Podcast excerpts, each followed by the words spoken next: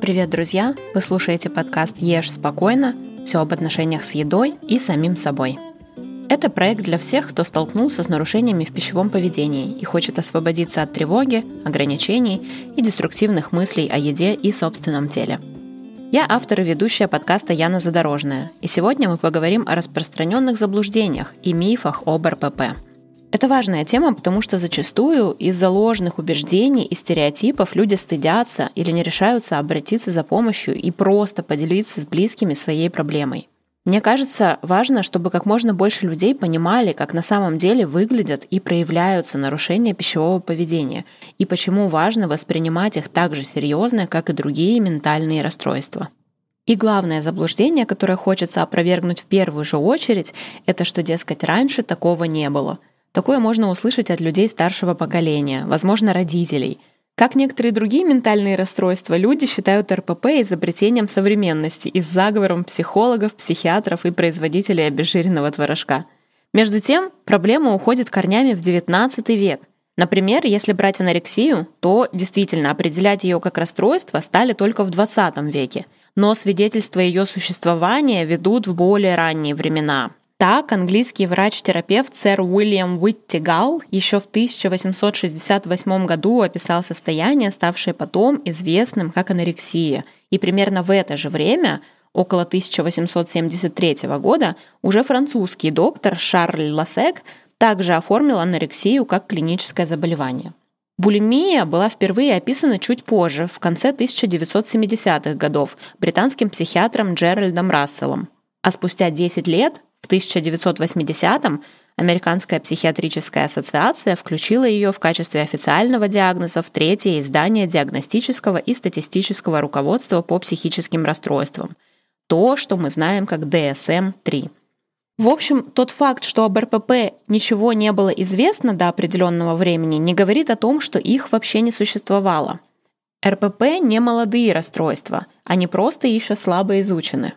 И следующее заблуждение, которое считаю важным прояснить, это гендерное заблуждение. Считается, что РПП страдают только женщины, что, конечно же, неправда. Так, согласно ряду исследований, среди людей, страдающих булимией и анорексией, около 25% мужчины, а среди тех, кто страдает перееданием, около 36%. При этом процент смертности у мужчин от РПП выше, чем у женщин. И как бы вы думали, с чем это может быть связано? Опять же, с тем, что их диагностируют позже, а диагностируют позже, потому что они обращаются не своевременно, когда шансов на спасение уже не так много. А это опять же связано со стереотипом о принадлежности РПП к категории женских заболеваний. Ссылки на исследования, о которых я здесь упоминаю, будут приведены в описании к этому эпизоду, так что вы можете ознакомиться с их полными текстами и убедиться в содержании. К тому же из-за этого гендерного стереотипа, как мне кажется, многие мужчины даже сами себе не могут или стыдятся признаться, что у них какое-то пищевое нарушение. Поэтому я считаю очень важно перестать гендерно определять это состояние. Еще один губительный миф, который тоже может приводить к несвоевременному оказанию помощи и соответствующим последствиям, это миф про то, что люди с РПП либо экстремально худые, либо чрезмерно полные – и наоборот, что раз человек очень худой или очень полный, значит у него РПП. Ни то, ни другое неправда. Например, большинство страдающих булимией остаются в нормальном или чуть выше среднего весе. Люди с атипичной анорексией тоже имеют средний вес. Переедающие могут оставаться в нормальном весе. Ровно так же, как и очень полный и суперхудой человек могут не иметь РПП, а быть таковыми совсем по другим причинам. На собственном примере могу подтвердить, что в самые острые фазы РПП я выглядела абсолютно нормально и визуально ничем не могла привлечь внимание. Это важно понимать, потому что тут как с людьми в депрессии. Помните этот забавный мем, когда один персонаж другому говорит, что у него депрессия, а тот отвечает «Но ты не выглядишь подавленным». И на следующей картинке чуваку выносят Оскар за лучшую главную роль. Вот с РПП примерно так же – в моей жизни был случай, когда одному на тот момент близкому товарищу я решила рассказать о своем состоянии и обратиться за моральной поддержкой. Он абсолютно не придал этому значения и прямо, собственно, так и сказал, что не понимает, о чем я говорю, и что выгляжу я абсолютно здоровой. Сейчас с накопленным опытом и какими-то навыками опоры на себя я бы, наверное, не придала этому особого значения, но на тот момент для меня это было очень тяжело.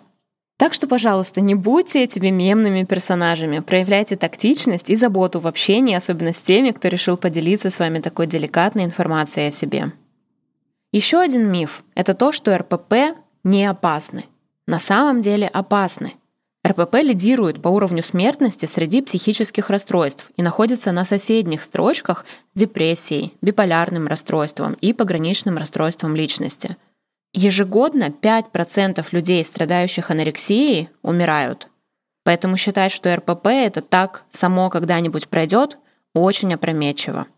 Ну и последний миф на сегодня, что РПП это про отсутствие воли. Это мое любимое. Вот эти все истории про «соберись, тряпка», «просто ешь нормально», «просто меньше ешь», они рассчитаны на то, что человек может, используя так называемую силу воли, если мы допускаем, что она вообще существует, Просто взять, изменить свои поведенческие паттерны и все, проблема решена. К сожалению, это так не работает. Да и вообще не имеет никакого отношения к силе характера. РПП имеют под собой генетическую, биологическую, психоэмоциональные основы и являются комплексным ментальным заболеванием, которое требует соответствующего профессионального подхода. Поэтому если вы болеете, а вам говорят «просто начни есть нормально», я даю вам свое одобрение на ту реакцию, которая первой возникнет у вас в ответ на такой совет. Дерзайте. Ну а если вы тот, кто сопровождает близкого или знакомого вам в его жизни с РПП, пожалуйста, не надо говорить ничего про силу воли. Поверьте, эти люди, мы, и так очень сильно загоняемся на тему своей беспомощности и потери контроля. Не стоит подливать масло в огонь, правда. На сегодня у меня все. Если вам была интересна тема сегодняшнего выпуска, пожалуйста, ставьте лайки, пишите комментарии, делайте репосты. Ну а я продолжу развеивать мифы об РПП в будущих эпизодах. Подписывайтесь, чтобы не пропустить. Если вам в целом не безразлична тема этого подкаста и вы хотите поддержать его в развитии, пожалуйста, переходите по ссылке в описании и оставляйте свои ценные донаты. Также напоминаю, что я приглашаю всех, кто готов стать героем выпуска, написать мне в Телеграм, который вы также найдете в описании к этому эпизоду. Я ищу не только экспертов и тех, кто лично столкнулся с РПП, но также и членов семьи, близких, страдающих РПП. В общем, любой опыт может оказаться полезен. Напоминаю, это подкаст «Ешь спокойно» для всех, кто хочет разобраться, почему так часто не получается просто взять и поесть спокойно. Всем спасибо и до скорого!